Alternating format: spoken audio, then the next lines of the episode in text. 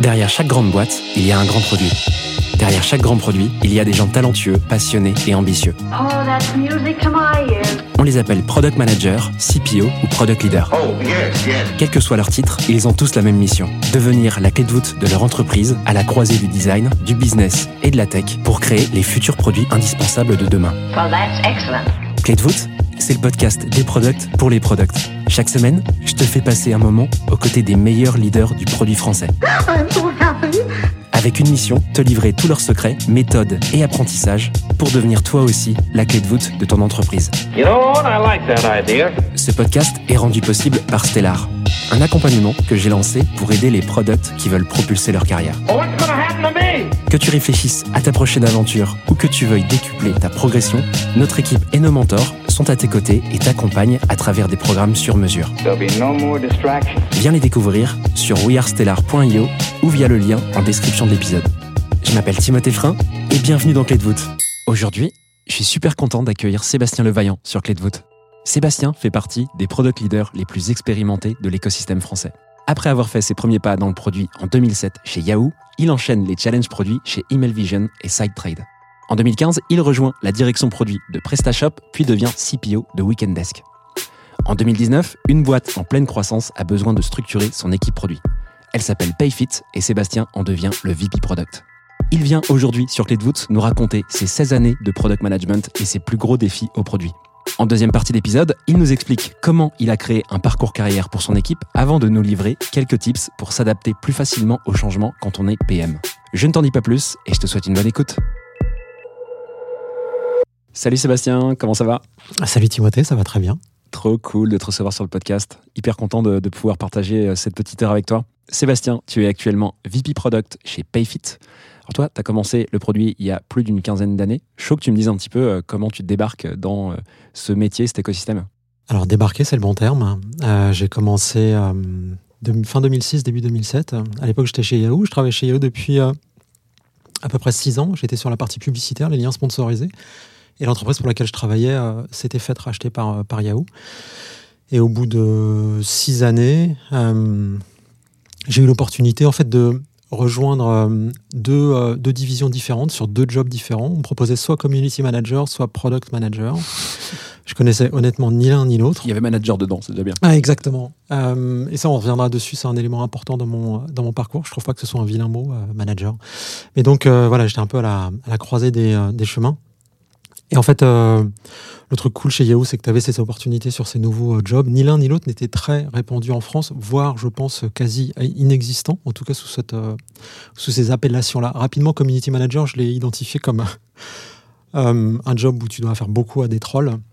Donc je me suis dit que c'était pas trop euh, pour moi, puis c'était pour un produit qui m'intéressait moyennement à l'époque, sur lequel je suis revenu par la suite en tant que product manager, qui s'appelait Yahoo Question-Réponse, Yahoo Answers. Mais donc finalement, j'ai choisi le job de product manager. Euh, et euh, le setup original, c'était euh, product manager, avec pour responsabilité la localisation, l'adaptation d'un produit qui existait déjà, Yahoo Local. C'était, ça va faire vraiment vieux schnock de dire ça. Page jaune 2.0, euh, c'était un mix entre Google Maps et les pages jaunes. Google Maps qui n'existait pas encore vraiment, je crois, à l'époque. Je sais pas, ils étaient complètement lancés. Et euh, donc j'étais en charge de Yahoo Local, Yahoo Maps, euh, l'implémentation en France avec euh, mon manager qui était en Angleterre et une équipe de dev qui était à Grenoble et moi product manager euh, à Paris. Voilà comment ça, ça a commencé. Excellent. Tu commences comme ça, un peu au hasard. C'est rigolo de voir que tu hésites entre deux jobs qui sont un peu radicalement différents. Ouais. Je pense que les gens qui écoutent tes podcasts doivent se dire Mais what? Il n'y a, même pas photo. C'est très rigolo. Mais c'est surtout, mais en fait, c'est le point, le point important dedans, c'est que, tu vois, a posteriori, quand je vois les, les candidats qui arrivent maintenant, les gens dans les équipes, euh, enfin, tu vois, les choses sont bien identifiées. euh, bon, on va parler de, euh, de grille de compétences un peu plus tard. Pff, à l'époque, c'était, enfin, je trouve qu'il y avait un côté Eldorado, quoi. C'était vraiment, un peu Far West aussi. Tu découvres des choses. euh, J'étais absolument pas préparé pour ça. Mais euh, et d'ailleurs, euh, je crois que la seule formation que j'ai jamais faite dans ma vie en tant que product manager, c'est euh, quand je suis devenu product manager chez Yahoo. On m'a envoyé trois ou quatre jours en formation au Scrum. C'était la grosse époque du Scrum, donc j'ai fait une formation de product owner, je crois, à l'époque.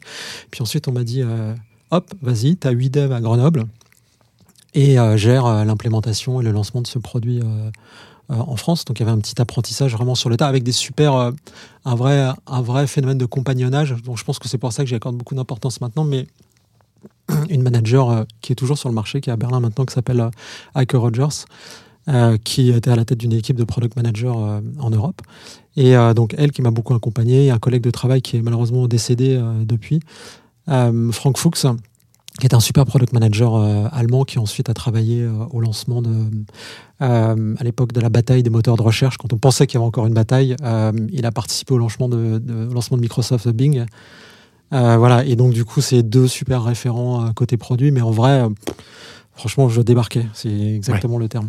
Le métier ressemblait à quoi en, en France en 2007-2008 il, y avait- il y avait beaucoup de PM, c'était répandu, tu entendais parler de ça ou Enfin, sur le bureau, au bureau parisien de Yahoo, euh, moi, j'ai pas, je connaissais pas de, PM. Il y en avait peut-être. hein, C'était quand même une boîte qui était déjà assez grosse. Euh, le, à Grenoble, il y avait une super équipe. C'était suite au rachat de, de par Yahoo. Euh, un gros coup. euh, euh, un gros coup pour les, les fondateurs de, de hein, c'est la, mafia Kelco euh, par la suite. Ça, a commencé vraiment à cette, à cette époque. Et il y avait une équipe de dev qui était basée à Échirol, beaucoup de développeurs là-bas, les gars de chez Bull. Enfin voilà, un, un gros écosystème de développeurs. Franchement, les product managers, j'ai pas le souvenir d'avoir rencontré euh, un product manager. Je pense que j'étais clairement pas le premier product manager en France, très loin de là, donc il devait y en avoir, mais en tout cas, ce qui est sûr, c'est que euh, il n'y avait pas euh, la force ou l'évidence d'une communauté. Donc alors après, tu avais... là, c'était à l'époque où, moi, quand je me suis un petit peu renseigné, tu avais le chef de produit qui existait, mais qui venait plus de la partie euh, marketing. marketing ouais. Mm. Euh, donc chez Yahoo, il y avait euh, des chefs de produits euh, marketing, mais product manager, la personne à la croisée du euh, go-to-market, du dev euh, et euh, design, il y avait. Enfin, moi, je suis tombé sur personne à part euh, mes référents euh, qui étaient dans l'équipe euh, dans l'équipe à Londres. Où là, par contre, euh, franchement, tu avais déjà des avions de chasse. euh, Ouais. Moi, je me souviens à l'époque, même côté design. Euh, on avait euh, des designers qui étaient présents. J'ai été repris plusieurs fois à faire. Je crois qu'à l'époque, je faisais des, euh, wireframes. euh, ça a dû m'arriver sur Balsamic à l'époque. euh, et j'ai le souvenir d'un sprint planning avec une designeuse qui était présente, qui m'a déboîté parce que. euh, qui m'a dit Mais qui a fait ce, qui a fait ce design tout pourri euh, C'est ma responsabilité. euh. Euh, donc, non, non, enfin, je débarquais réellement. J'ai pas l'impression d'avoir eu de référent euh, particulier en France, ce qui fait que quelques années plus tard, euh, plutôt dans une autre boîte, euh, là, j'ai trouvé un gars qui est super, qui est maintenant le VP produit euh, d'AB Testi, Jean-Yves Simon, qui était euh, euh, qui, chez Email Vision, contre toute attente, qui était une boîte super sales-driven, euh, un peu sale dans la façon d'aller commercialiser le produit. Par contre, ils avaient une équipe produit qui était, notamment sous la, sous la houlette de, Jean-Yves, qui était, moi je trouve, déjà vachement plus à la pointe, en tout cas en France.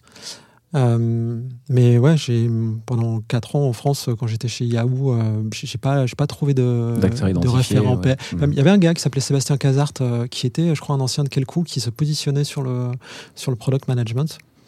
Voilà. Bon, c'était euh, vraiment euh, quelques petites, petits acteurs euh, Bah, ou sinon, après, tu j'ai- sinon j'étais complètement. Enfin, encore une fois, je débarquais. Ah, euh, ouais. Il y a peut-être des choses qui existaient à droite à gauche, mais honnêtement, à partir de 2010, quand on a commencé à chercher avec Jean-Yves, avec euh, euh, Hugo aussi, on avait lancé les meet-up euh, Product Tank, qui était une émanation de Mind the Product. On, avait lancé le, on a lancé le chapter euh, à Paris, entre 2010 et 2013.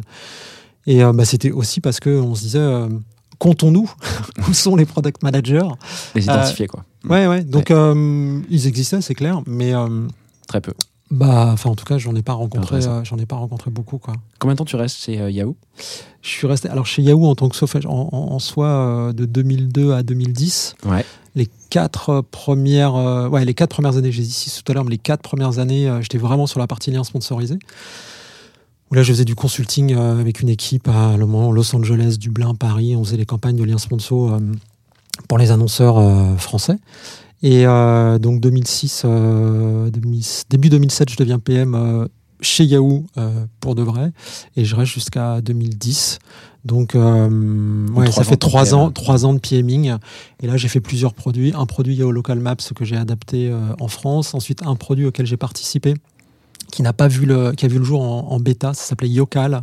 Ça se voulait être un concurrent de Yelp. Ah, c'est vieux, je pense que ça fait C'est des noms personne. que personne ne va. On clair. va essayer de mettre les liens quand même pour regarder mais- par curiosité. Euh, non, non, mais euh, bon, voilà, je veux pas parler de Foursquare ou tout ça, mais non, c'était à l'époque où, en fait, ce qui était en train de se, euh, ce sur quoi on travaillait, c'était de se dire comment est-ce qu'on peut digitaliser l'expérience euh, offline. Et l'idée, c'était de mettre à disposition des informations euh, via euh, une cartographie, via des produits, services euh, référencés sur lesquels on peut mettre des reviews, des ratings aussi, et qu'on mette à disposition des, internautes. L'idée, c'était vraiment passer le offline au online. Bon, ça a réellement explosé avec le développement des réseaux sociaux et l'usage du mobile.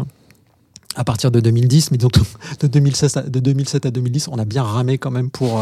tu vois, on avait des. Moi, quand j'ai lancé Yahoo Local, je crois que ouais, quand on l'a lancé, on a fait euh, 1,5 euh, million d'utilisateurs uniques. euh, C'était genre un mois après le lancement. Moi, j'étais super content à l'époque. C'était euh, énorme. c'était trop bien. En plus qu'avec du référencement naturel. Mais euh, euh, ouais, je sais plus quelle était la question, mais Non, du coup, T'es resté trois ans. ouais, trois ans. C'était ça, le- point, t'inquiète. ouais, ouais, trois ans. Euh, suite à Yahoo, donc tu fais quoi tu... Alors suite à suite à Yahoo, en fait, là le truc qui a vraiment donc au bout de trois ans quand même, euh, je fais Yahoo Local, adaptation d'un produit, Yocal, lancement d'une bêta, euh, qui est kill avant d'aller euh, en, en release, euh, enfin en GA. Euh, et ensuite, je travaille sur un produit euh, qui s'appelait, je ne sais pas s'il existe encore, Yahoo Answers, Yahoo Questions-Réponses, c'est une espèce de forum de discussion mondiale, voilà, qui se voulait, enfin bon, bref. Trois ans, là, en fait, t'avales des couleuvres. T'es dans la matrice euh, chez Yahoo, c'était l'époque où euh, ça devenait vraiment le bordel euh, là-dedans. Et je me dis, c'est pas possible d'être aussi loin. J'étais à Paris, des devs à Grenoble et le centre décisionnel à Londres. Et franchement, trop, trop stretch comme, comme situation. Et du coup, là, je me dis, je veux rester PM. Là, pour le coup, je sais ce que c'est ce métier et ça me fait bien kiffer. J'ai envie de rester à faire ça. Par contre, je souhaite plutôt passer côté B2B. Euh, B2C, euh, c'est un peu moins mon, c'est un peu moins mon truc. Le B2B, j'aimais bien le côté, euh, les gens payent pour ce qu'ils ont. Euh, donc t'es pas, en fait, je voulais vraiment m'affranchir de la, de la publicité. J'avais travaillé dans la publicité avant de devenir PM et ensuite sur Yahoo Answers, on était beaucoup sur des problèmes de monétisation. Tu voulais en sortir quoi Respect à euh, voilà, tout ça. La tech en France a été géniale, mais moi j'en avais juste euh, ras la casquette. Donc je me dis B2B, c'est cool, au moins la monétisation va être relativement simple. Et rôle de PM. Et, par, et, et l'autre point, c'était une boîte française à dimension internationale. Pourquoi une boîte française? Parce qu'en fait, j'ai vite découvert que quand tu es PM, que tu es un peu loin du centre décisionnel et des gens, des stakeholders, Mhm. tout ça, bah, pour influencer ta roadmap, euh, c'est un peu plus compliqué. Donc là, Mhm. je me dis non, je veux une boîte euh, en France. Et alors, franchement, mais totalement par hasard, en quelques minutes, réellement un signe du ciel, je sais pas. euh, j'ai un, un appel d'un recruteur pour un poste à 5 minutes de chez moi, de PM, euh, sur euh, social media marketing et dans une boîte qui fait de l'email marketing. B2B. Donc- ouais, et B2B. Et voilà. Et donc, Ça s'appelle le karma. Ouais, ouais, c'est ça. Sauf que j'avais un peu l'impression d'être un être recruté comme un PM pour faire du social media dans une boîte qui fait de l'email marketing. J'avais l'impression d'être un peu un un crocodile qui se présente dans un magasin de maroquinerie et que j'allais me faire dépouiller directement parce que euh, franchement euh, c'était à l'époque encore une fois on est en 2010 les réseaux sociaux euh, les budgets marketing ne vont pas sur les réseaux sociaux. Ouais. Ils vont sur l'email marketing, la publicité traditionnelle, les liens sponsorisés.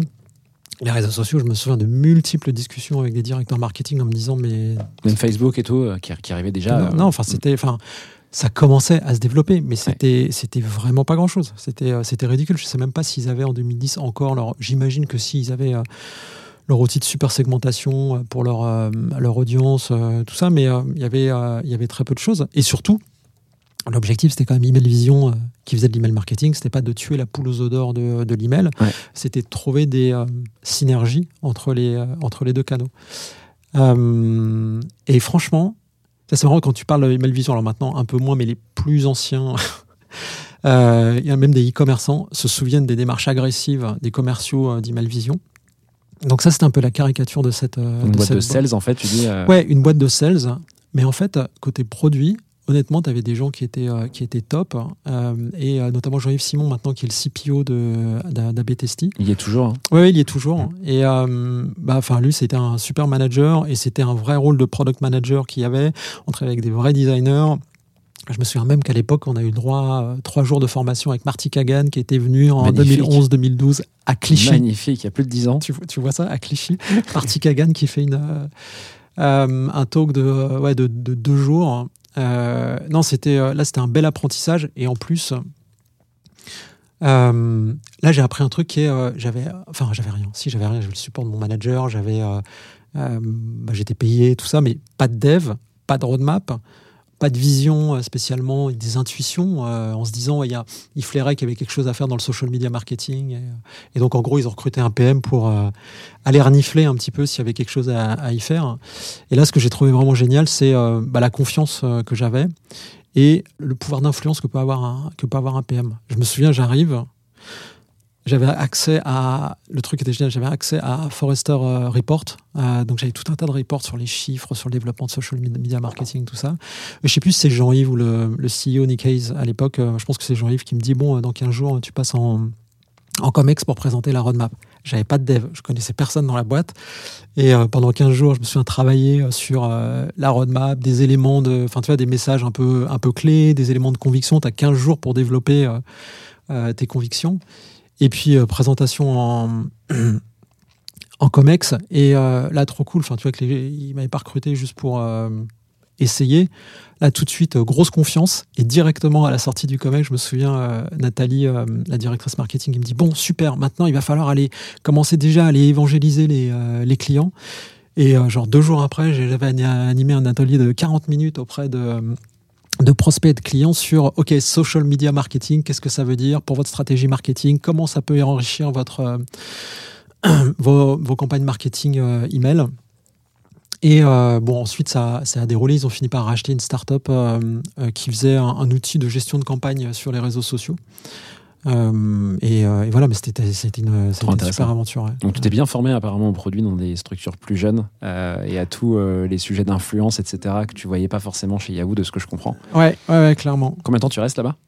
Je suis resté trois ans. Je- Trois ans, tu restes trois ans. Trois ans. Là, t'arrives ouais. à six ans d'expérience déjà, de product en tout cas. Qu'est-ce que tu fais ensuite? Ensuite, euh, ensuite, quand je, découvre euh, Email Vision, euh, ça commence à, tourner mal parce qu'ils avaient le- levé de l'argent auprès de Francisco Partners. On n'avait pas fait nos chiffres. Alors c'est moi, c'est l'histoire que j'ai, la façon dont je l'ai interprétée. Et là, je vois que ça commence à tourner euh, euh, vinaigre. Euh, un ancien gars de chez Microsoft qui débarque, un Américain, euh, voilà, qui débarque à Clichy. Et là, Jean-Yves, euh, pareil, l'importance de la relation avec le, le manager. Je me souviens, il va à Londres et je lui dis, bah, quand tu reviens, tu me dis si ça pue ou pas. Il me dit, bon, ça pue. Et là, je cherche à partir. Et en fait, le truc qui commençait à me manquer un petit peu, c'est l'expérience managériale. Et du coup, j'avais envie de trouver un, un job où je pouvais. c'était pas pour le- honnêtement, c'était pas pour le titre head of product ou un truc comme ça, mais j'avais envie de. J'aime bien travailler avec des gens. Je pense que les gens sont meilleurs que moi pour faire du, euh, du produit. Et euh, j'avais envie de retrouver euh, ça. Et j'avais envie de sortir du marketing aussi. Je fonctionne beaucoup ras la casquette. Et j'avais envie de sortir du marketing. Là, je me dis, OK, qu'est-ce qu'il y a? Donc, le B2B, SaaS, PM, plutôt head of product ou un truc comme ça, même petite équipe. Et un truc moins shiny que la pub, moins shiny que le marketing. Et là, j'ai tapé dans le DAF. euh, et le, rec- alors, le, le recouvrement, le credit scoring. Et là, je pars chez SiteRed, qui est une super, euh, une super boîte. Euh, lancée par un gars qui ensuite a, a beaucoup a accompagné Jonathan de chez, de chez Content Square, Olivier Novasque, un, un pur commercial. Jonathan qui est le CEO de Content Ouais, Square, ouais, pour préciser. ouais. Jonathan Cherki. Ouais. Et Olivier, euh, pur commercial, tout ça, mais avec une vraie fibre euh, produit euh, aussi. Et puis bon, j'arrive. Là, à l'époque, je sais, je, reportais à la VP Customer Success. Donc, il y a vraiment des, en- des, des, des enjeux de rétention euh, sur la base euh, client. Intéressant, ça que tu arrives Et- au produit que tu reportes à. Ouais, ouais. Ce, qui, Ah ce qui ouais, est pas, pas bête en soi, parce que Ouais. euh, finalement, c'est quand même, il y a quand même plein de compétences qui se chevauchent là-dedans. Ouais, ouais, ouais, clairement. Mais c'était euh, rigolo. Enfin, tu vois, c'était un setup différent avec Axel qui est chez Salesforce maintenant, d'une belle relation. Et puis surtout, j'étais en contact avec les CIETS. Là, je découvre l'importance du rôle de Customer Success. On parle beaucoup de, des développeurs, des designers, des PM. Quand tu fais du SaaS, les Customer Success, c'est ultra, ultra clé. Euh, donc, grosse proximité euh, idéale pour les besoins euh, clients. Euh, tu vas aller faire les, les, quarterly business review avec les, les CS. tu vas chez les clients, tu prends du temps. Enfin, une belle relation qui, était, qui a été créée avec les clients. Donc là, c'est vraiment, il y a la dimension un peu managériale, head-off, tout ça. Mais il y a surtout, en fait, la, la capacité à développer euh, une relation euh, presque intime. Pas avec des prospects comme c'était le cas chez Email Vision, euh, mais avec des clients. Et donc là, j'ai commencé à lancer. Je l'ai fait après chez PrestaShop aussi, mais c'est là que j'ai commencé à lancer un peu des des, des, petites aventures ethnographiques. aller sur le terrain chez le client. Je me souviens, j'avais passé du temps à Lorient, chez l'Oxam. Euh, voilà, passer du temps avec ses clients dans leur contexte. T'as pas dit de le faire, c'est toi qui te dis, il faut ouais, que ouais, je bah- découvre un peu le client. ouais, en fait, c'est- bah, les prémices de la discovery euh, que tu as dû faire après. quoi. Ouais, mais alors pareil, enfin franchement là, j'ai même pas de designer ou quoi de- que ce soit. Franchement, je suis en mode, euh, je navigue euh, à l'intuition, euh, tout ça. Et euh, pour l'anecdote, euh, c'est là que euh, euh, donc je recrute un PM à un moment et le PM que je recrute, c'est Fabrice euh, marrant. qui est devenu PM, euh, je crois. euh, Enfin, il était PM avant, mais je pense qu'il avait pas le titre, euh, tout ça, mais qui est devenu PM euh, entre guillemets officiellement chez euh, chez Sidetrain. Qui est l'actuel CPO de The Fork actuellement, ouais, pour ceux qui connaissent Ouais, voilà, et qui est passé euh, chez Tiga, qui est un des euh, cofondateurs de la, de la Product Conf aussi. Donc, non, des, belles, des, des belles rencontres. Après, c'est aussi le moment où j'ai fait des réunions euh, spécifications euh, chez Euler Hermès dans une tour de la Défense. Plusieurs cas là, j'avais envie de me jeter par. Enfin, sans mauvais. euh, bon, bref, j'avais envie de me jeter par la fenêtre et je bon, me, suis, ouais, Mm. non, je me suis dit là, toute la compliance, tout ça, c'est quand même sacrément, euh, Mm. sacrément ennuyeux. Donc le setup était intéressant sur la partie CS, sur les quelques, euh, les quelques rencontres. Une très belle boîte qui fait des belles choses encore euh, maintenant. Euh, mais là, quand j'ai un coup de téléphone, au bout de bah, deux ans et demi, trois ans, j'ai un coup de téléphone d'un ancien collègue de chez Email Vision qui était chez PrestaShop et qui me parle de récupérer l'équipe, enfin récupérer l'équipe PM et muscler l'équipe PM chez PrestaShop. Bah, ça m'intéressait parce que du coup, c'était toujours sur la trajectoire. T'arrivais à 9 ans d'expérience en plus management, ouais. Euh, après, avec un défi un peu euh, particulier, parce que c'était un- une solution faite par des devs pour des devs. euh, très gros succès, euh, PrestaShop, on a Mm. tendance à oublier parce que Shopify a tout écrasé également. C'est énorme. Mais, euh, mais Presta, euh, c'était incroyable. Et euh, des gens. euh, Enfin, tu vois, je rentre dans l'open source. Franchement, je connaissais pas du tout ça. Mais euh, avec donc la communauté, comment tu gères une communauté? J'y avais un peu échappé euh, chez Yahoo parce que j'avais refusé d'être community manager. Mais hop, je me retrouve euh, dans, la, dans la communauté avec des, des gros. euh, franchement, limite des guerres religieuses sur, entre les membres de la communauté, entre les membres de la communauté et l'équipe cœur de, développeurs. Et ouais, là, une, euh, une belle aventure aussi. Donc, euh, le truc euh, super intéressant, là, c'est. euh, j'ai recruté euh, Léa Mendes, euh, qui est ensuite qui a été VP Design chez, chez Payfit. On s'est rencontrés à ce, à ce moment-là. Et là, le truc que j'avais trouvé trop bien, c'est sur la partie Discovery, elle avait, on, avait, on réussissait à setup. à l'époque, il y avait 2 300 000 euh, commer- e-commerçants dans le monde. Et, mais vraiment dans le monde. Ça quoi. commence à cogner déjà. hein. Et ouais, et donc là, on avait un sujet qui était en fait la data. C'était à l'époque, je me souviens, il y avait un Benjamin Retourné qui était passé, qui était passé euh, dans un meet-up et il parlait de euh, euh, data-driven euh, product team ou data-driven product. Et ch- chez PrestaShop, c'est de l'open source. T'installais euh, le logiciel, mais en fait, tous les trackers pouvaient être euh, désinstallés par les clients. Donc, euh, Walou sur les, euh, sur les data. Et du coup, et avec des, des alors, clients, des utilisateurs, parce que bon, c'était pas réellement des clients, euh, un peu partout dans le monde. Et là, euh, Léa, euh, plus un, gars dans mon, équipe, Guillaume, avait réussi à monter un protocole pour lancer des entretiens utilisateurs à distance. Et c'était, bon, enfin, voilà, ils ont fait un truc super, enfin, super bien, mais c'était juste oufissime de, je me souviens d'une discussion avec un mec qui était euh, réceptionniste, dans, un Français qui était réceptionniste dans un hôtel au Japon, qui a découvert euh, par hasard PrestaShop, qui a décidé de créer son site e-commerce et de vendre des produits japonais. Je me souviens plus ce qu'il vendait, mais le gars, il avait réussi à lâcher son job et euh, de devenir e-commerçant, un solopreneur. À plein temps, quoi. Ouais, pareil, un entretien avec des, des mecs en Côte d'Ivoire. Et je me souviens, à l'époque, le gars, je lui dis, on était sur la partie livraison. Et euh, bon, maintenant, ça me paraît tellement évident, mais euh, sur la partie livraison. Et euh, il me dit, ouais, j'ai un problème sur la partie livraison parce que ici, on n'a pas de cadastre. Et donc, du coup, en fait, pour la livraison, il faut qu'on mette des points d'intérêt. Donc, il faut qu'on ait une carte où tu mets la point d'intérêt, latitude, longitude, tout ça, parce que sinon, bah, tu te fais jamais livrer au bon endroit, quoi. Donc, des discussions sur des modules de ce type-là. Une nana en Normandie qui s'était fait licencier, qui avait lancé après ça euh, son, euh, son site de production de, de savon naturel et de vente sur Internet aussi. Donc, euh, enfin, franchement, une- une- encore une fois, une belle, une, belle aventure. Ouais, vous avez permis à des gens de se lancer sur des activités qui n'étaient pas possibles sans euh, ces interfaces-là. Ouais, bah c'est là, ça là. Enfin, moi, je, sais, je me suis un peu greffé à cette à cette aventure avec beaucoup d'humilité, parce que, enfin voilà, Bruno Lévesque qui est un, un des cofondateurs de, de PrestaShop, le jour où il a eu cette idée de lancer euh, ce site, euh, c'est incroyable. Ce qui a permis à des centaines de milliers de gens de vivre de leur, euh, de leur passion. Fait vraiment Euh, une vision quand même. euh, Bah, ou sinon après, et- ouais, ouais, je sais pas si, il faudrait, faudrait que je lui demande, je vais essayer de le voir au mois de juin là, mais euh, je sais pas si c'était une vision ou du, du pragmatisme quoi. Euh, il a été pragmatique, il s'est dit tiens c'était un truc plutôt, enfin je sais pas. En, tout cas, euh, une très bonne pas. intuition. Ouais, ouais, non, je, je pense qu'il y a un truc qui est un peu de l'ordre de, de l'intuition, de l'accident, euh, tout ça. Je crois qu'il avait, fondé ça en 2007. Ça s'est répandu comme une traînée de poudre. Et euh, franchement, mais c'est tellement puissant de rencontrer des utilisateurs, clients, même si honnêtement la communauté de temps en temps, c'est, moi c'est là pour la première fois, euh, j'ai quand même été, euh, j'ai un post public fait par un membre de la communauté en, anonyme, un gars aux États-Unis, où il me citait et euh, il disait pique-pendre sur moi et des choix qu'on avait fait euh, dans une version majeure de, PrestaShop. Sur le fond, il avait peut-être raison, mais sur la forme, c'était vraiment une attaque à dominem. C'est la première fois de ma vie où, je- sur des choix de roadmap, je me retrouvais attaqué euh, publiquement. Donc il y avait des trucs, euh, ça a été super formateur, mais surtout, euh, franchement, tu fais un produit et tu vois les gens qui te. euh, ok, il y a plein de trucs qui vont pas, tout ça, ok. Mais les gens, ils ont changé leur façon de faire, de, de, de, de- bosser, leur façon de vivre. De vivre quand même. Euh, c'est incroyable, même une boîte de bricolage euh, dans l'est de la France. Je me souviens plus où c'était. Et le gars, euh, la boîte qui existe depuis euh, 100 ans, et euh, donc l'arrière-petit-fils ou petit-fils du fondateur, je sais plus. Et le gars, en fait, il avait monté la division Internet. Pas les divisions Internet, mais en fait, il avait créé le site e-commerce. Trop smart, quoi. 22, 23 ans, euh, vraiment en mode do-it-yourself avec, euh, avec Presta. Et il avait trouvé, en plus, il trouvait des ponts entre l'expérience offline et l'expérience online.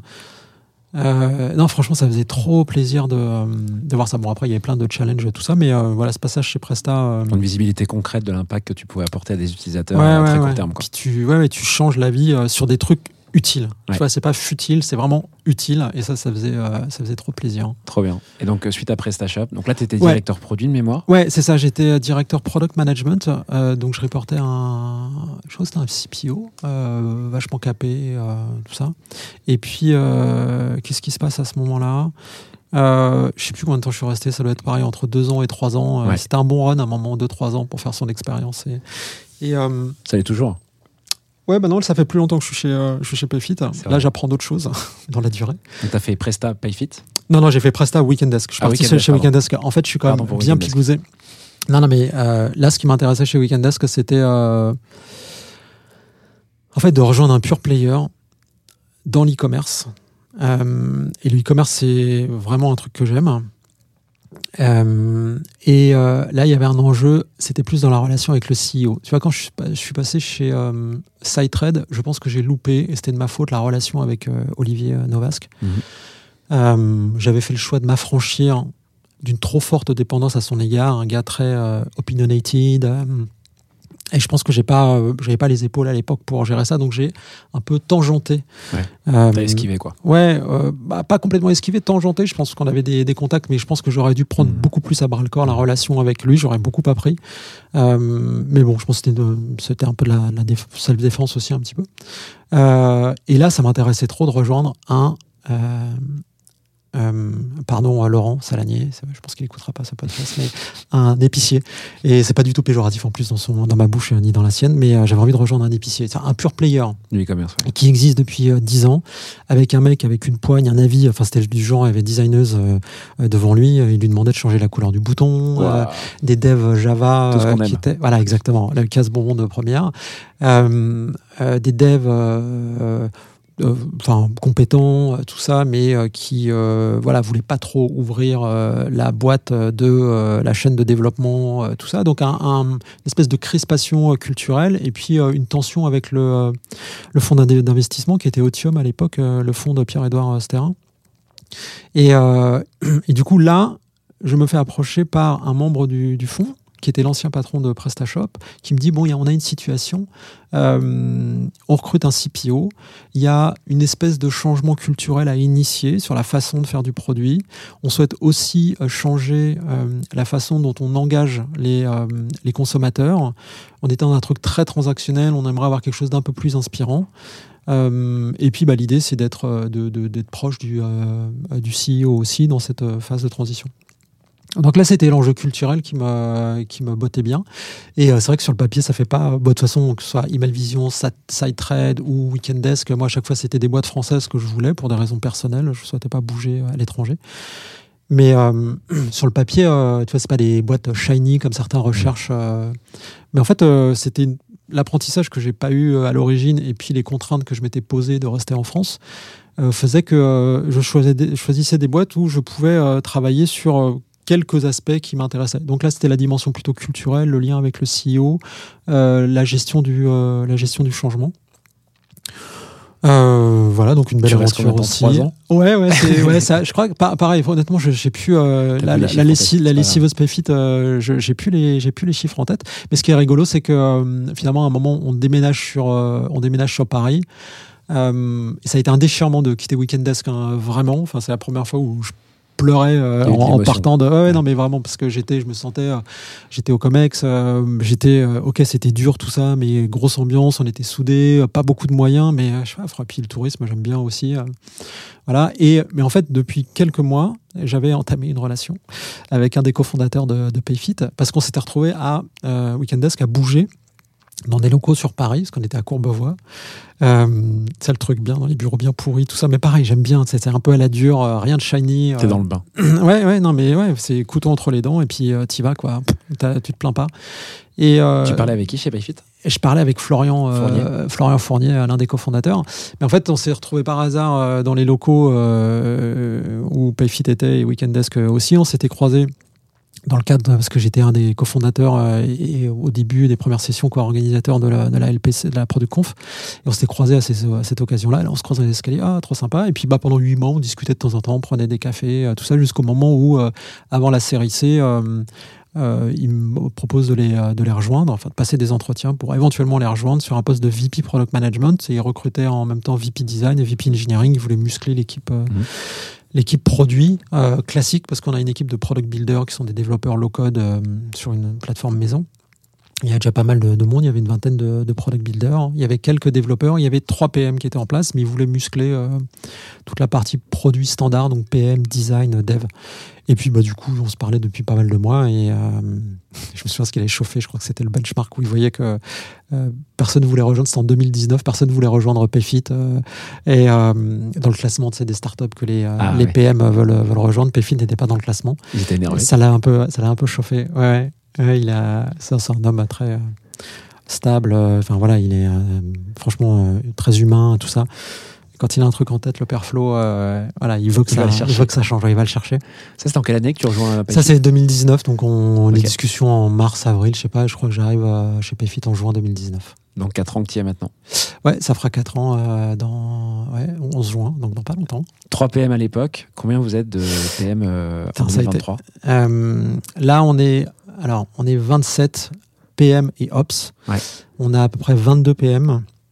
Et le reste, c'est des, euh, c'est des Ops. Alors, je dis à peu près parce que c'est les rois de, les joies de l'hypercroissance. On est parti vite, fort. Ensuite, on est redescendu au moment du Covid. Ensuite, ça a réaccéléré avec la série D, série E. Et puis, euh, on passe l'été euh, 2022, la hausse des taux directeurs, euh, hop, Le ralentissement, ralentissement du cash, euh, du cash burn. Ouais. Et on a fait un plan. euh, on a fait un plan de, de RCC en France, on s'est séparé de quelques personnes aussi en Espagne, on a décidé de fermer l'Allemagne, donc un gros effort. Non pas parce que Payfit ne va pas, Payfit va bien, par contre, effectivement, le contexte a changé et notre business model doit évoluer. Et notamment, tu dois tracer une route vers la profitabilité qui est beaucoup plus évidente euh, bah, pour nous, euh, pour nos investisseurs. Et dans ce cadre-là, il y a bon, les PM n'étaient pas touchés. Je ne me suis pas séparé euh, directement de PM dans le cadre de ces euh, euh, RCC ou de ces plans euh, organisés. Mais euh, du coup, forcément, le climat n'est pas exactement le, même. Donc, euh, c'est là aussi que tu vois les gens qui, euh, bah, qui veulent s'accrocher, qui se disent que, OK, le contexte de manière circonstancielle est dégradé, mais en vrai, structurellement, dans des situations qui est euh, plutôt intéressante parce que tu vas travailler sur tes fondamentaux que tu avais oublié pendant longtemps parce que c'était un peu la course à l'échalote. euh, tu travaillais ta top line sur ton revenu, mais euh, Là, on te demande de travailler ta bottom line, et donc il faut que ton modèle opératoire soit efficace, il faut que ton excellence opérationnelle s'améliore très largement. Il faut te poser la question de quelles sont les features qu'on garde, qu'on garde pas. Toutes les petites les questions qu'on ne s'est pas posées pendant, pendant des années, quoi. Donc 4 ans, mais tu vois, dans un, un, setup qui, euh, je me disais quand j'ai rejoint PayFit, euh, c'est l'expression à la con, euh, ride the tiger, euh, le, le, tigre de l'hypercroissance. Et puis je me dis, mais mec, t'es trop con. Euh, en fait, un tigre, déjà, ça s'apprivoise pas. Donc le tigre, tu ne le montes, enfin, tu ne le chevauches pas, sinon il te déboîte. Et, euh, et donc, ouais, enfin, un, un, climat qui, un climat en interne qui, enfin, j'ai fait quand même quelques boîtes. Euh, je suis toujours assez euh, surpris malgré tout du, euh, de la bienveillance, de l'équilibre. même je ne suis pas un gros adepte d'équilibre vie pro, vie perso, mais globalement, tu as des conditions de travail qui sont franchement, ça n'a rien à voir avec toutes les boîtes dans lesquelles je suis passé.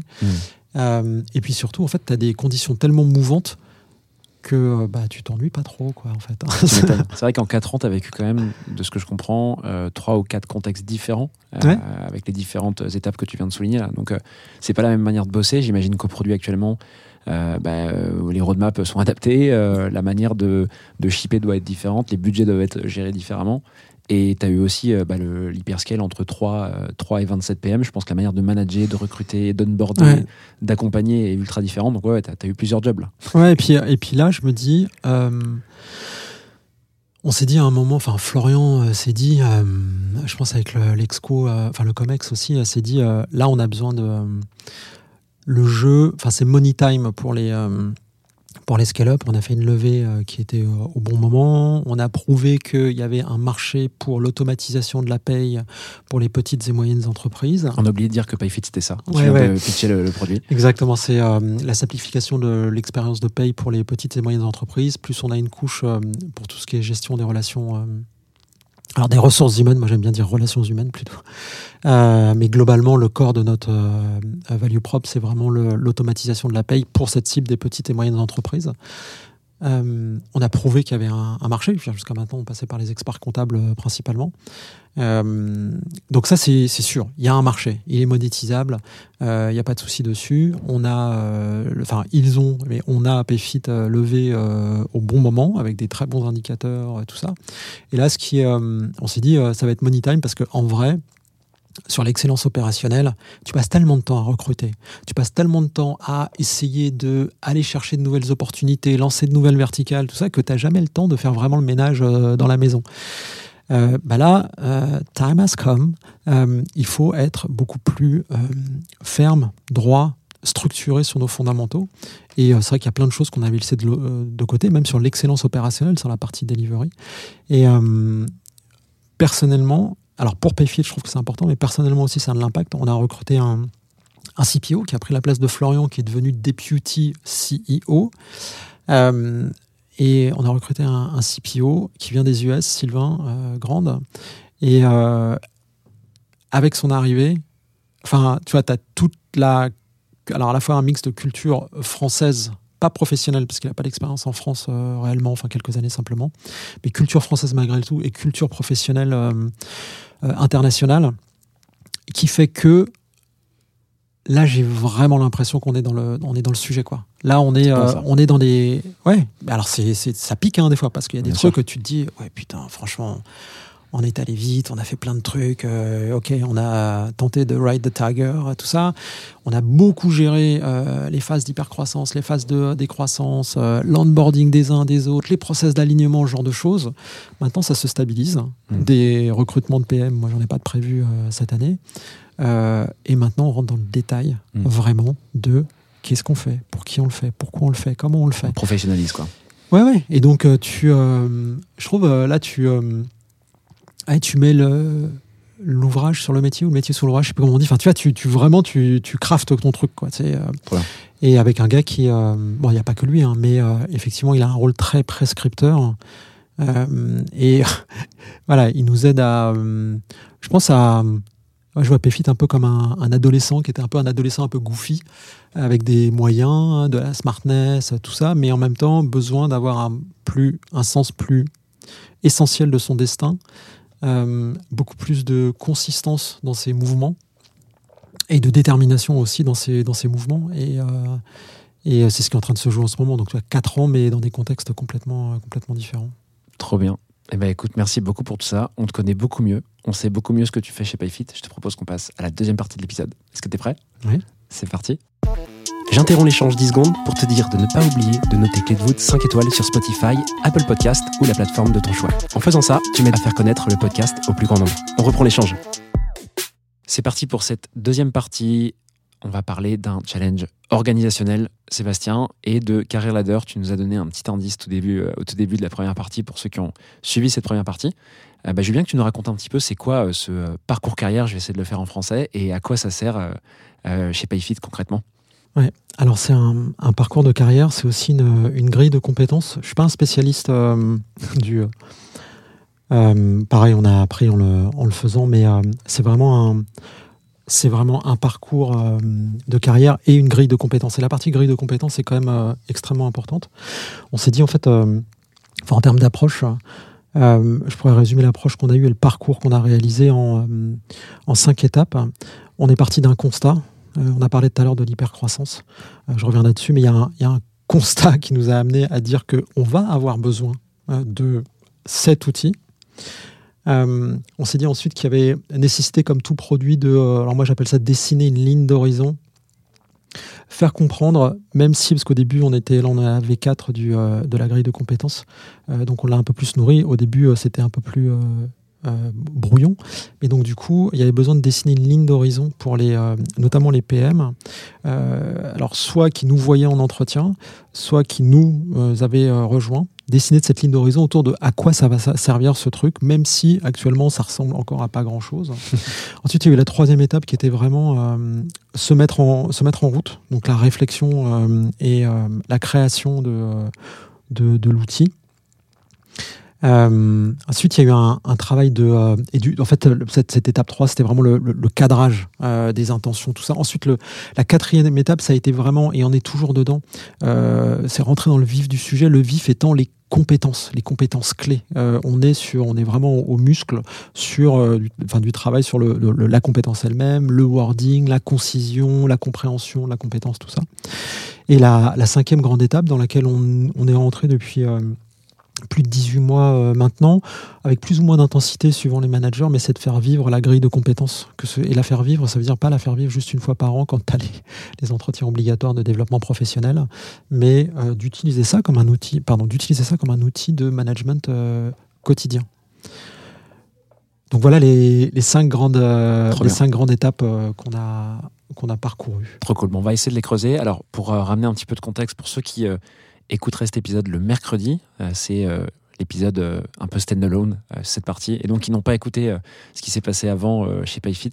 Payfit est passé de 3 jusqu'à 27 PM, je me trompe pas, Sébastien en... Ouais, c'est ça, on est 27. Celui la plus euh, alors, on est un peu moins de, on est un peu moins de 27, on a 22 euh, PM, 22 PM, et ouais. on a 5 euh, Product Ops Voilà. actuellement. On est monté à plus. produit. euh, parmi, je pense, les plus grosses équipes produits françaises, il n'y en a pas beaucoup qui montent à 15 ou 20. euh, et donc, c'est nécessaire bah, de mettre en place des, des choses, des initiatives pour faire vivre ces équipes et, qu'elles se projettent dans des boîtes où ça va très vite euh, et euh, ça passe par plein de plein d'étapes, Mm. plein de secousses. Euh, pour qu'on puisse, pour que les auditeurs et auditrices puissent suivre ce qu'on va creuser un petit peu, Sébastien m'a proposé de mettre directement un lien, on mettra un template vierge de ce, euh, de ce Career Ladder euh, directement à la description de l'épisode, comme ça vous pouvez suivre et regarder un petit peu de quoi on parle, parce que peut-être que visuellement, euh, tout va pas transparaître dans ce qu'on va dire. Mm. Voilà, je te propose qu'on passe à euh, cette, euh, qu'on revienne à la première étape Ouais. euh, dont tu euh, nous parlais. Comment tu veux aborder ça? Non, la, la première étape, c'était euh, déjà un constat, euh, euh, un constat qui arrivait assez tôt. Donc moi, je rejoins PayFit en juin 2019. Euh, on sait déjà à l'époque qu'on va euh, avoir une courbe de croissance en termes de recrutement euh, assez importante et que au-delà des problématiques de euh, définition des périmètres, des scopes de responsabilité, il n'y avait pas trop de sujets sur ce que doit faire un PM, un designer, un développeur. Un PM, on voulait un PM full stack. enfin, je sais même pas si on dit comme ça, mais enfin vraiment le pas product owner, vraiment PM entier. Mais en fait, rapidement, alors pour le coup, je me suis dit que cet outil de grille de compétences, de euh, échelle de développement, enfin carrière ladder, je sais pas comment dire, euh, Échelle allait- de carrière. échelle de carrière allait être, allait être important.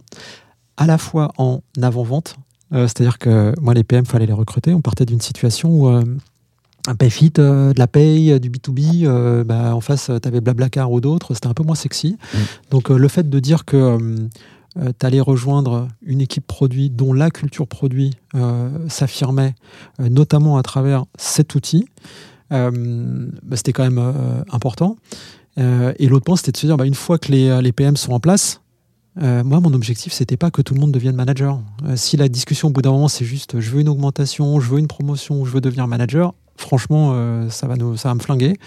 Et euh, c'est une course à l'échalote qui va être très mauvaise. Faut pas y répondre comme ça parce que tu as toujours des petits camarades qui arrivent à côté qui ont plus de, euh, plus de puissance financière que toi ou autre.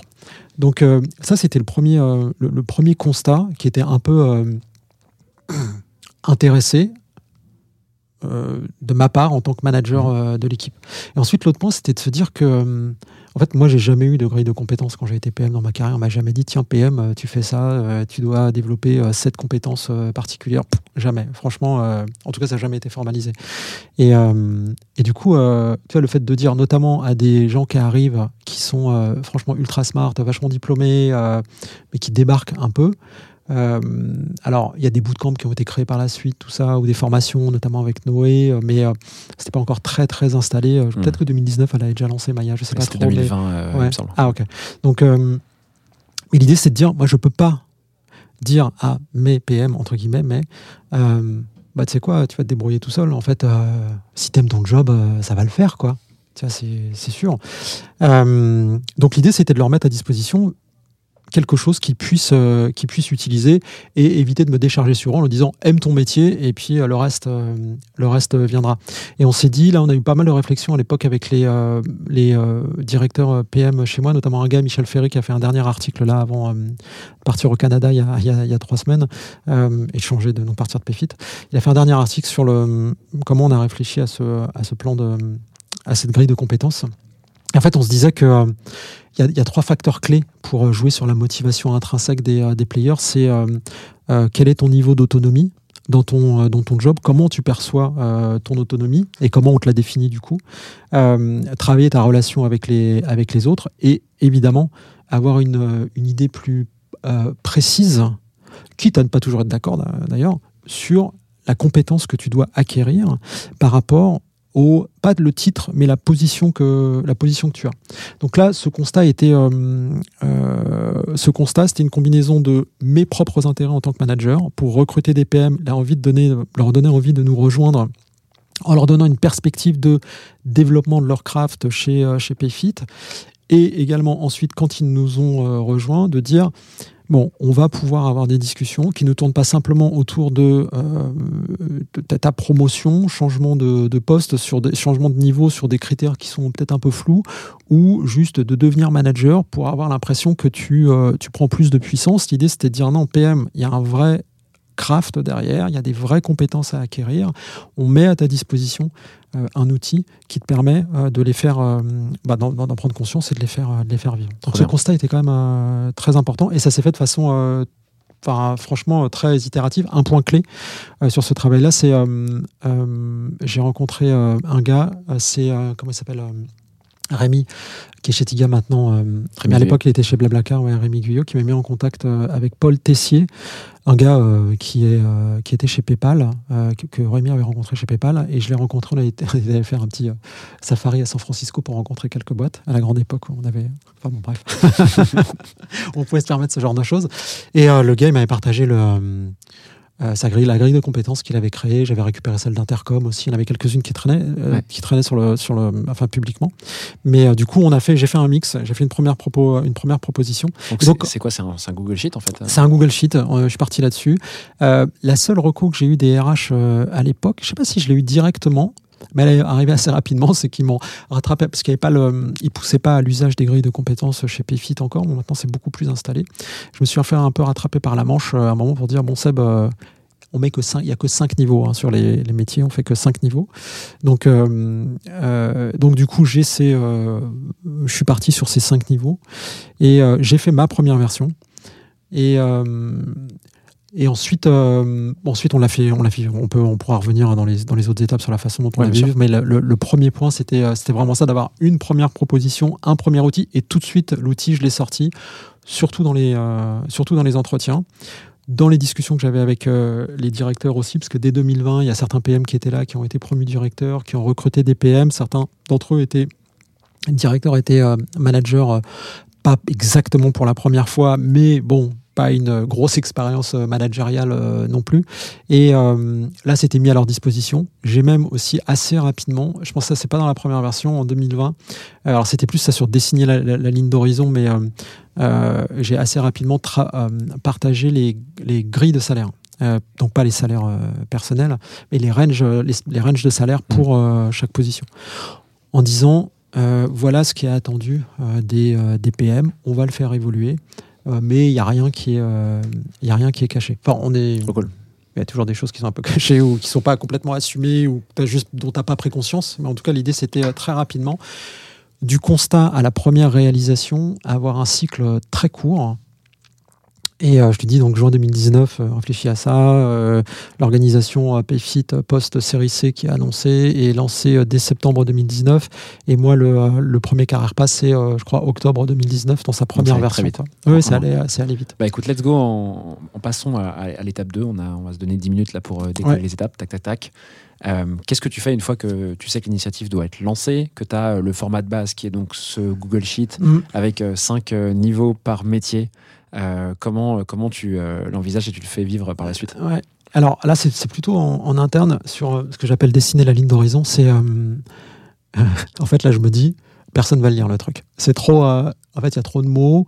C'est euh, un premier essai. euh, je pense qu'en plus, euh, l'époque euh, des PM très. Euh, Enfin, tu vois, euh, j'avais que des anglicismes, je, je suis désolé, mais qui, sont très entrepreneuriaux.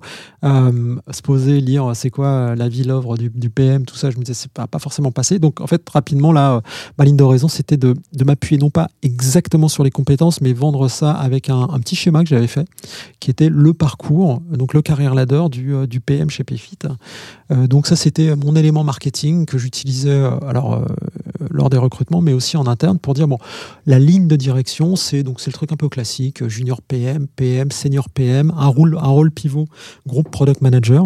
L'objectif, euh, là, c'était de dire, c'était un petit truc, euh, parce qu'en fait, c'était un peu sursophistiqué d'avoir un groupe product manager. Mais l'idée de ce groupe product manager, c'était de dire, si jamais je me retrouve coincé dans des discussions avec quelqu'un qui est un super PM, qui veut absolument devenir manager, pour lequel j'ai des doutes, je peux avoir ce rôle, qui est un peu un buffer, qui me permet de faire l'essai, si jamais euh, il s'avère ne pas ou elle s'avère ne pas être une bonne manager, de pas me retrouver pieds et poings liés avec une décision où tu, tu nommes quelqu'un directeur, euh, c'est quand même tu peux pas revenir dessus. Groupe Mm. product manager, enfin tu peux pas revenir dessus, tu peux mais c'est galère.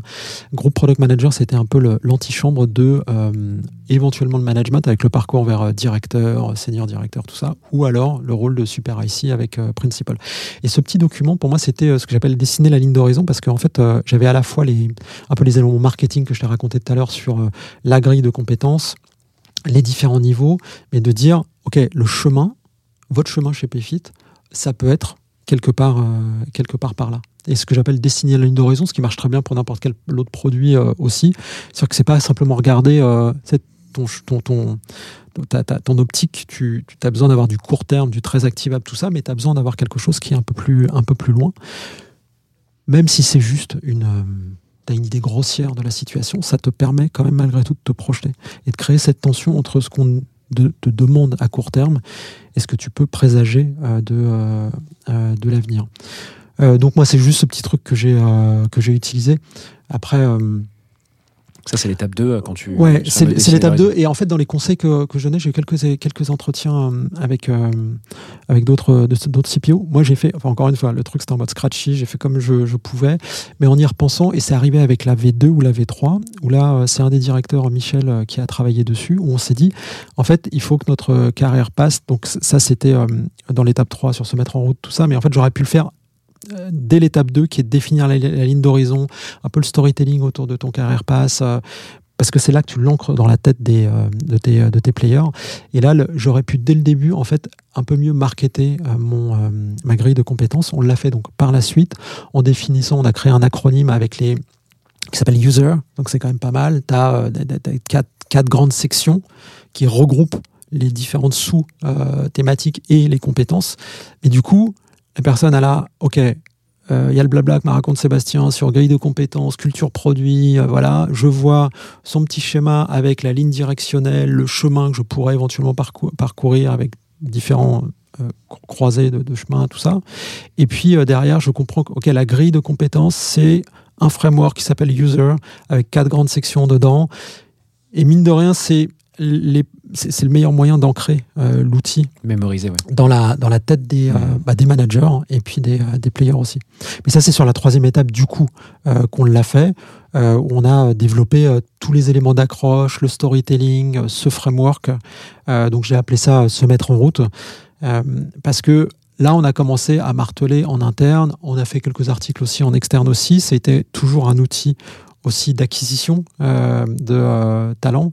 Euh, on a fait un, un art- enfin, trois articles sur le blog en 2020, 2021, 2022. Euh, C'est pour recruter c'était Ouais, c'était pour. recruter. En fait, l'idée, c'est de se dire, euh, franchement, c'était, c'était, euh, c'est un peu moins la guerre maintenant. Alors, c'est la guerre pour les seniors, tout ça. Mais la supply chain de talent, désolé de le formuler comme ça, elle est quand même assez. elle n'est pas si profonde que ça en France. Beaucoup de PM qui sont arrivés grâce à Noé, Maestro, tout ça, mais des PM bah, qui, enfin, trop cool, mais euh, pas forcément euh, euh, avec le bon niveau de seniorité, tout ça. Mais dans tous les cas, par contre, tu as besoin de leur donner envie de venir. Et, euh, et la concurrence était rude euh, sur les salaires, sur la marque. Euh, et donc, du coup, l'idée, c'était de dire OK, bah, toujours la même chose. Voilà, euh, nous, ce qu'on fait, ce en quoi on croit. Euh, forcément, il y a toujours un gap entre ce que l'on espère et ce, que, euh, à, quoi- on est exposé. Le gap étant bah, la dure réalité de la réalité. Mais, mais en vrai, c'est. en vrai, cet outil-là encore, et notamment quand il a été mieux marketé entre, entre guillemets, avec ce framework user, euh, avec des éléments de storytelling euh, sur chacune des positions, des pitchs euh, pour euh, expliquer en quoi consiste le rôle de, senior PM, par exemple, sans devoir connaître toutes les compétences forcément. En fait, là, je pense que c'est un truc qu'il est mieux d'imaginer avant, dans la première version, que dans la V2 ou la V3 quand on le- quand on l'a fait.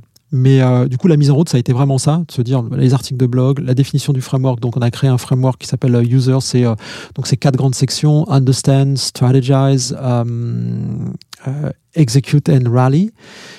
Et pour chacune de ces grandes sections, tu as des sous-thématiques et ensuite tu as des compétences. Enfin, les personnes le verront dans le dans la grille de, de- de- dans la grille que je partagerai, qui est accessible déjà euh, publiquement. Ensuite, on a euh, pitché euh, chacune des positions. Tu vois, par exemple, Principal, c'était pas très, enfin, c'était pas très installé dans l'esprit des, des gens. Je pense qu'on n'est pas encore à un niveau qu'on pourrait attendre de Principal. euh, je pense sur le marché français. Mais tu vois, le fait de dire Principal, en fait, le- la baseline de Principal, c'est de dire influenceur. Mm. Principal, c'est les contributeurs individuels, hein, des postes Voilà, en fait, de pour- personnes exa- expertes. du Exactement. Donc c'est en fait c'est niveau 5, Ouais. équivalent directeur. Donc en termes de grille de salaire, c'est la même le même range de, de salaire, mais par contre euh, super contributeur individuel. Ok. Principal pas ultra euh, connu comme euh, Très peu comme job. actuellement. ouais. Mm. Voilà. Et donc là l'idée c'est de dire encore une fois on détaille les compétences, mais là le- la baseline c'est de dire influenceur. Donc pas simplement influenceur dans ton équipe, c'est influenceur. Donc c'est influenceur au sein de l'entreprise. sûr.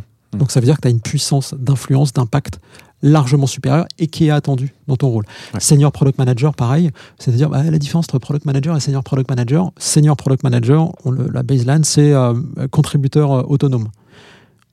Donc, bah, tu contribues comme un PM, mais tu es autonome. L'ambition, c'est euh, c'est l'autonomie. Donc, tu peux pas venir te plaindre de, euh, je sais pas, un contexte que tu n'as pas compris, euh, un arbitrage que tu n'as pas, t'as pas en tête. Enfin, c'est toujours entendable, mais c'est ta responsabilité que d'être Mhm. autonome. Clair. Une fois que tu as fait ça, qu'est-ce qui te reste à faire pour que cette, en fait- euh, cette grille vive et que tu vois euh, et qu'elle soit réutilisée? Tout à l'heure, il qu'elle soit utilisée en permanence et pas juste euh, sur les, les revues annuelles, Mm. tu vois, de, de performance. Euh, Il y, a, euh, il y a le travail sur les compétences. Donc les compétences, elles sont déjà listées là quand on est à ce stade-là. On en est déjà là pratiquement quand on a défini ce, ce nouveau framework. Je pense qu'on en est à la V2, sachant qu'il y a eu le V0, V1, V2.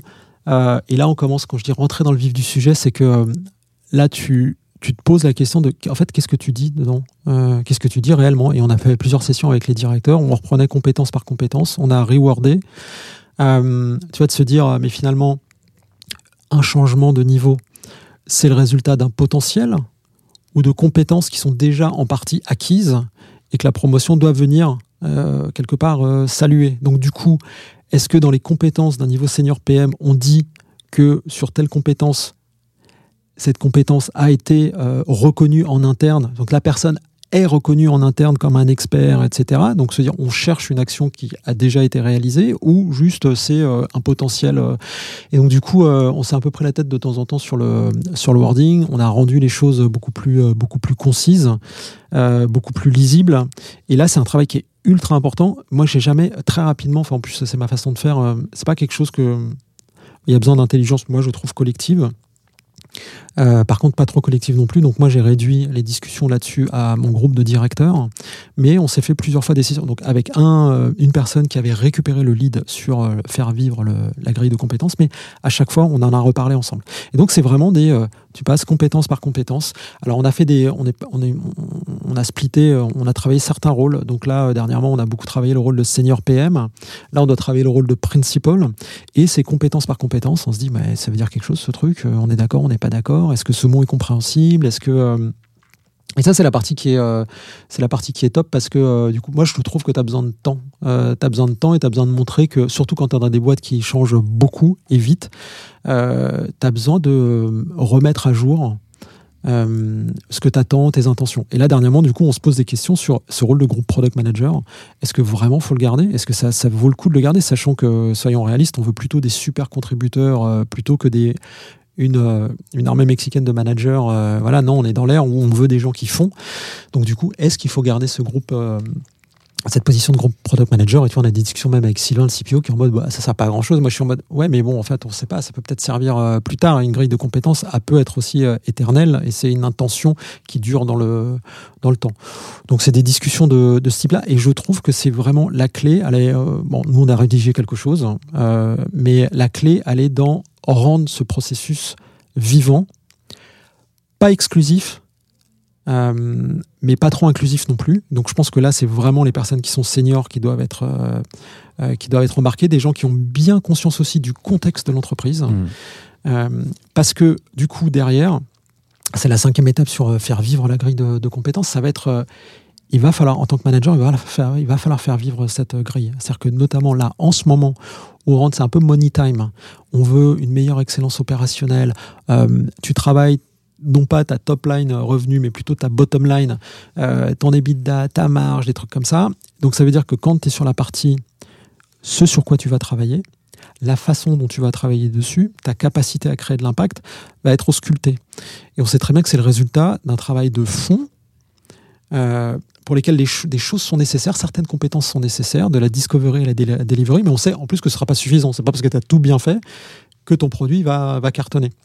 Mais ça n'empêche que tu vas te retrouver, notamment en tant que manager, dans des discussions avec tes PM où tu vas regarder compétence par compétence des choses qui ne sont pas bien incarnées. Euh, par exemple, euh, je sais pas, enfin, tu vois, en termes de leadership, de storytelling, de capacité à rallier les énergies, euh, notamment dans des périodes qui sont un peu, un peu compliquées, cette, euh, je sais pas, cette grinta, ce charisme, les éléments de langage, la façon que tu as de dessiner ta ligne d'horizon sur le possible, en te basant sur du quanti, sur du quali, mais aussi une, une qualité de parole, de communication, c'est ultra clé. Si tu as un, un PM senior ou pire un principal qui n'est pas bon dessus, à un moment tu vas avoir une discussion. Et la discussion, elle va revenir. Et il ne faut pas se voiler la face. hein. Dire, au bout d'un moment, tu arrives dans des zones de discussion qui sont euh, qui peuvent être désagréables en termes de conséquences, mais qui doivent être euh, nourries de cette forme de compagnonnage qui est de Mhm. dire ce qu'on attend de toi pour ce rôle. Voilà, c'est écrit ici. On a même créé une template dans le cadre des revues euh, où euh, le manager peut, compétence par compétence, rater le niveau de la compétence. Il peut demander à des pairs de donner leur avis aussi. Et l'idée, c'est que le PM, l'APM ne soit jamais surpris de ce qui est attendu de lui et du constat que l'on fait de son efficacité et efficience sur cette compétence euh, claire. Mm. Et c'est pas pour avoir cette discussion, tu dois pas l'avoir uniquement pour dire bon là t'as pas fait ton taf, tu dégages. Bah, évidemment que non, c'est du compagnonnage. Donc tu vas avoir cette discussion bien en amont, parce qu'encore une fois, on récupère beaucoup de PM euh, pour lesquels, enfin c'est, enfin ok, il s'est passé beaucoup de choses sur ces cinq dernières années, mais tu en as beaucoup qui n'ont pas vécu beaucoup de choses euh, non plus. Et du coup, c'est quand même important en tant que manager de faire œuvre de euh, bah, euh, d'influence, d'accompagnement Et donc, du coup, faire vivre la, grille de compétences, c'est pas simplement sur les entretiens de performance quoi que ce soit, c'est vraiment dans les, euh, dans les one-one. Euh, euh, dans, tes one-one, tes weekly, tu peux te baser sur cette grille de compétences pour aborder des choses que tu as observées au cours de la semaine sur, sur l'un de tes players. Donc, c'est vraiment dans ton quotidien de manager, de manager, faire référence à cette grille de compétences. Trop cool. Et ben merci beaucoup. Je crois qu'on a tout ce qu'il faut sur ce sujet. Je te propose qu'on passe à la troisième partie euh, de cet épisode. Il s'agit d'un sujet que tu as choisi, un open mic.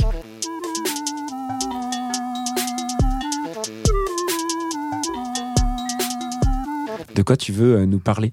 Cette partie En fait, euh, y a, je pense qu'il y a un point ultra clé qui, selon moi, c'est la posture du PM, euh, le contexte des PM. Comment est-ce que le PM adapte, tente d'adapter euh, sa posture en fonction des contextes auxquels il est exposé, sans pour autant oublier qui, elle ou il est, bien évidemment.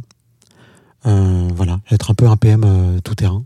Et typiquement, cette posture, pourquoi elle doit évoluer? C'est fonction du contexte de la boîte à nouveau ou juste de ton quotidien euh, Tu dois évoluer en fonction des gens que tu vois et tout? Comment Mhm. tu vois le truc? Alors l'idée c'est pas d'être une girouette, hein. donc euh, je pense qu'il faut être droit sur ses euh, sur ses a- sur ses appuis. Enfin tu vois quand tu vois les les T-shaped personality sur les compétences, euh, on parlait des compétences euh, auparavant, les compétences clés de ce qu'est un PM, un senior PM, un principal, euh, que ce soit sur euh, la capacité à convaincre euh, avec de la donnée, donc avec du rationnel, de l'analytique, de la capacité à convaincre avec du rêve. Merde, on a le droit de. Enfin tu vois, faut euh, donc les compétences dures de PM, euh, des, compé- des les compétences euh, plus horizontales euh, euh, d'inclusivité, euh, plus les social skills, euh, l'influence indirecte, euh, la lecture euh, psychologique, euh, la lecture des opportunités euh, pour ta roadmap, les- opportunités dans les intérêts des personnes qui sont en face de toi, tout ça.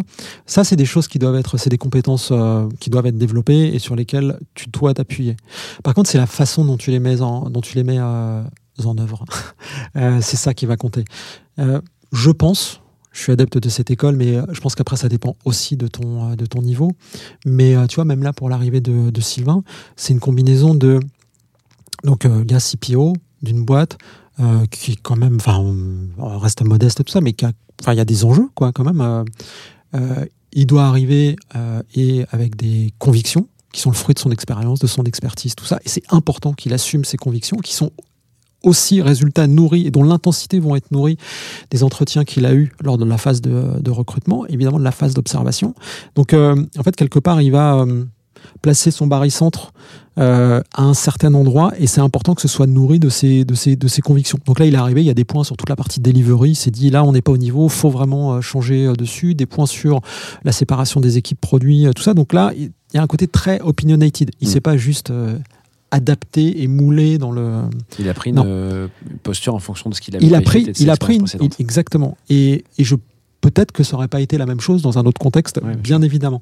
Donc euh, j'enfonce des portes ouvertes en disant ça, mais l'idée c'est euh, d'être ferme sur ses appuis, mais pour autant de se dire qu'il y a un contexte à apprécier et qu'il y a certains éléments sur lesquels tu mets plus ou moins d'intensité. Mm. C'est moi je pense qu'il est important que l'organisation te connaisse, connaisse ta façon de fonctionner, connaisse tes convictions, Mm. voire des fois peut-être des convictions sur le produit aussi. Si tu arrives sur un produit que tu connais déjà, un secteur que tu connais déjà, c'est peut-être des choses que tu peux partager, euh, discuter, euh, établir euh, très rapidement. Mais sur ton mode de fonctionnement, tu peux l'établir aussi.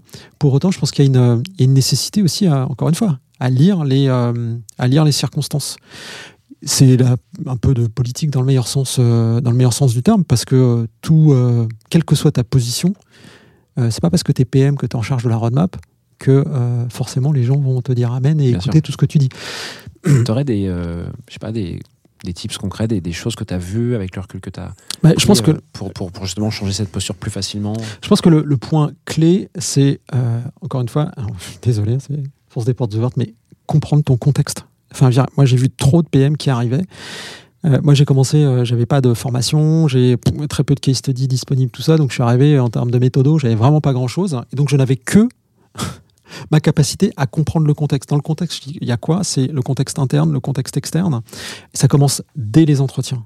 Dès les entretiens. De recrutement, tu veux dès dire. les entretiens de recrutement. Pour toi, quand tu rejoins une boîte, comprendre à quelle boîte tu vas avoir affaire, Mm. quel est le niveau de culture produit, quel est le niveau de dette technique? Tu vas te poser des questions sur euh, c'est quoi le, le- votre niveau de maintenance? C'est quoi le nombre de fonctionnalités que vous gérez?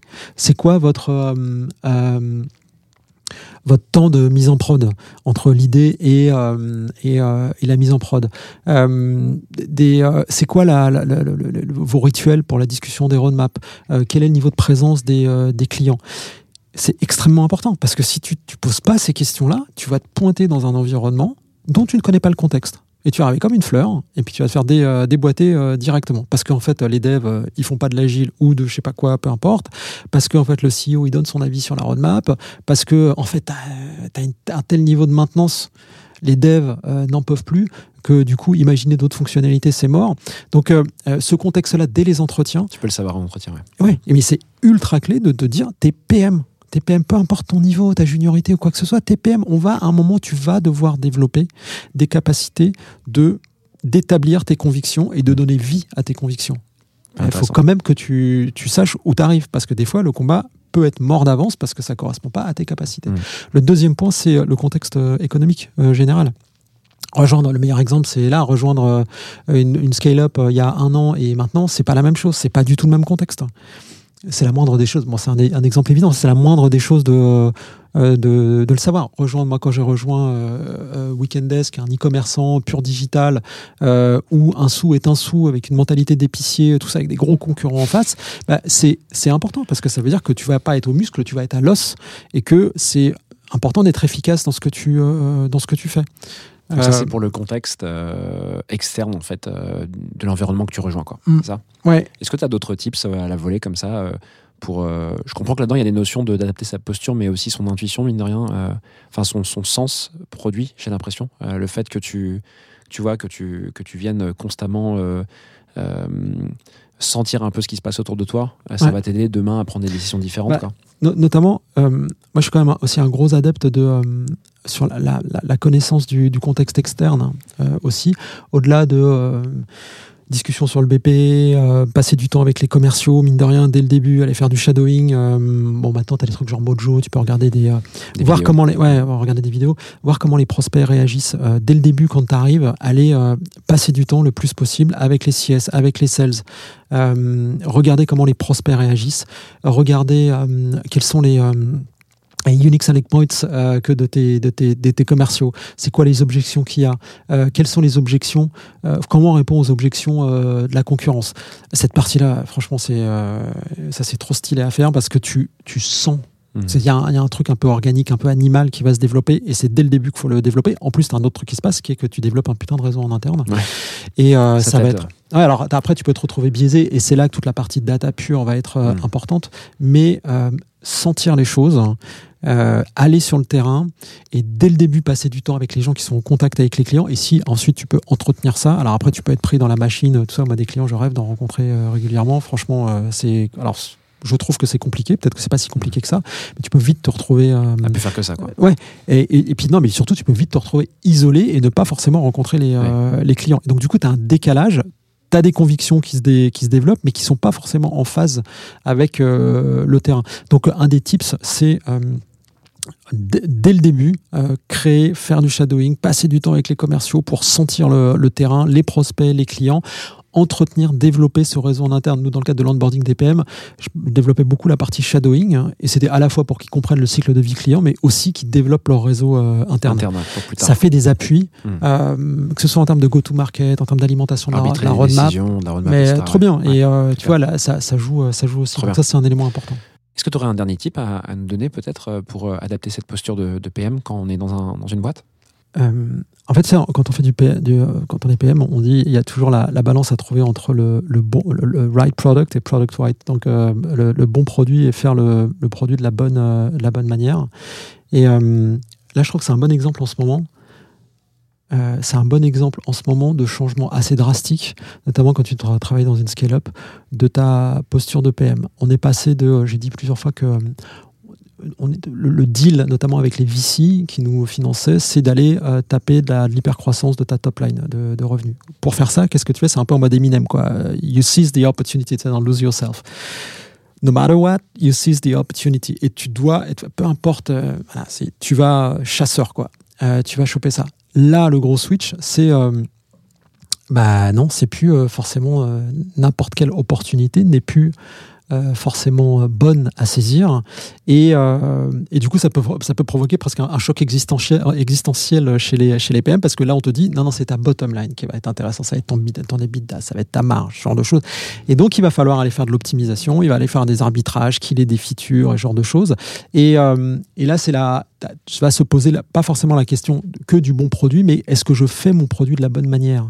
Les niveaux de maintenance qui étaient assez élevés, dont je me foutais un peu parce que je pouvais et puis voilà, euh, même si j'ai du turnover chez les devs, je pouvais quand même gérer. C'est pas idéal, mais je, peux gérer ça. Non, non, là, des ressources, t'en as beaucoup moins. T'as des contraintes budgétaires euh, euh, très ostensibles.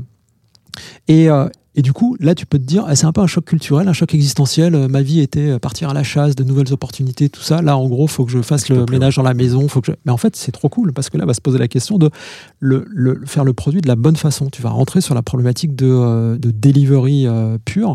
Et en fait, il y a un vrai. Alors, c'est un peu mon côté. il faut imaginer Sisyphe heureux, truc de Camus. Là, ouais, tu as, cette impression de tous les jours pousser ta, ta pierre en haut de la, la colline, là, et puis elle redescend tous les jours. Mais en fait, en vrai, le climat va jamais être euh, pareil, euh, ton contexte euh, personnel va pas être pareil. Peut-être qu'un jour, il y a quelqu'un qui va t'aider à la porter aussi. Et du coup, il y a du. C'est plus un travail intérieur de se dire qu'il y a, en tant que PM, faire le bon produit, saisir la bonne opportunité, c'est cool, mais faire le produit de la bonne manière aussi, c'est extrêmement important. Tu travailles ton craft, tu découvres aussi des compétences que tu n'avais pas euh, forcément. Encore une fois, quand on nous demande de faire des, des ultra arbitrages et ultra priorisations, trouver des éléments rationnels, trouver des verbatims euh, euh, pour défendre euh, ta feature ou pour qu'il est ta feature, ça demande euh, des, euh, des compétences qui sont extrêmement importantes et dans lesquelles tu peux te, dans lesquelles tu peux te réaliser, tu peux t'épanouir. Et je trouve que c'est important parce que tu euh, je sais pas, c'est les termes anglais qui mènent you deepen your art. C'est vraiment, tu rentres dans le cœur de ce qui fait ton métier. Tu prends n'importe quel meilleur ouvrier de France, gars, il va faire, euh, je sais pas, des milliers de fois le même geste. Mais en fait, c'est pas le même geste. Au bout d'un moment, tu vas avoir un geste parfait. Mais en fait, PM, c'est pareil. C'est pas saisir n'importe quelle opportunité, jeter les trucs et puis passer à autre chose.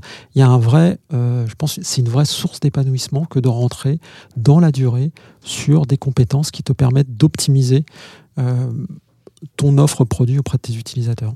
Trop bien, Sébastien. Merci beaucoup pour euh, tout, euh, toute cette prise de recul et tous tes conseils. C'était hyper cool euh, de pouvoir creuser ce sujet avec toi. Je te propose qu'on passe à la dernière partie du podcast qui s'appelle les questions flash. Est-ce que tu es prêt? Mhm. oui. Ça veut dire oui, c'est parti. Quel est ton produit préféré? Alors le vélo, parce qu'il nous rend plus efficace que le Condor en termes de dépenses énergétiques pour se déplacer, alors que le, Condor dépense déjà très peu d'énergie. Vidéo de Steve Jobs euh, pour les Je suis amateurs. fan. Qu'est-ce qui t'énerve le plus dans l'écosystème produit? Euh, L'ego surdimensionné. Euh, je pense qu'au vu de la difficulté du job, euh, la moindre des civilités, c'est de rester humble. Parce qu'il n'y a jamais loin de la roche tarpéienne, de la roche tarpéienne au Capitole. Ou du Capitole à la roche tarpéienne, euh, dans ce sens-là. Quel conseil donnes-tu à tes product managers pour progresser? En fait, c'est quoi? C'est un super métier, donc lâche les coups. faut avoir de l'appétit, faut avoir envie de ce métier. Et pour finir, quelle personne t'inspire le plus? Alors, euh, j'en ai cité quelques-unes euh, Tarantino, Walt Disney, Vince Gilligan, le- je sais pas si on le dit comme ça, le cré- et Victor Hugo aussi, ça fait très intello. Euh, Vince Gilligan, qui est le créateur de Better Call Saul et, et merde, Breaking Bad. Parce que pour moi, c'est la puissance des mots à l'é- à l'état pur. Des mecs, euh, ça pourrait être des nanas, une imagination, des mots, et ils donnent naissance à des empires, ils influencent des gens, tout ça, c'est juste incroyable. Trop bien, beaucoup d'inspiration. Merci beaucoup, Sébastien, Merci pour ta venue sur euh, Cloudwood. C'était trop cool de te recevoir. Et puis j'espère qu'on aura l'occasion de parler à nouveau d'un nouveau challenge ou autre. Merci Timothée de l'invitation et de ce moment euh, très sympa. Avec plaisir. Salut, salut, bonne journée. Salut. Voilà, j'espère que cet épisode t'a plu. I have everything here. Si c'est le cas, tu peux me soutenir de deux façons. Laisser 5 étoiles sur Apple Podcast ou Spotify et un petit commentaire, ou partager cet épisode à une personne de ton entourage. Oh, yes, yes. Je te remercie vraiment pour tes retours. C'est grâce à toi que j'améliore Clé de voûte pour le rendre utile à ton quotidien. Darling, this trip's an inspiration. N'oublie pas, si tu réfléchis à ta prochaine aventure ou à décupler ta progression, nous avons l'accompagnement qu'il te faut sur wearestellar.io. Well, that's excellent. Je te donne rendez-vous la semaine prochaine pour un tout nouvel épisode riche en contenu actionnable. À très vite I'm so happy.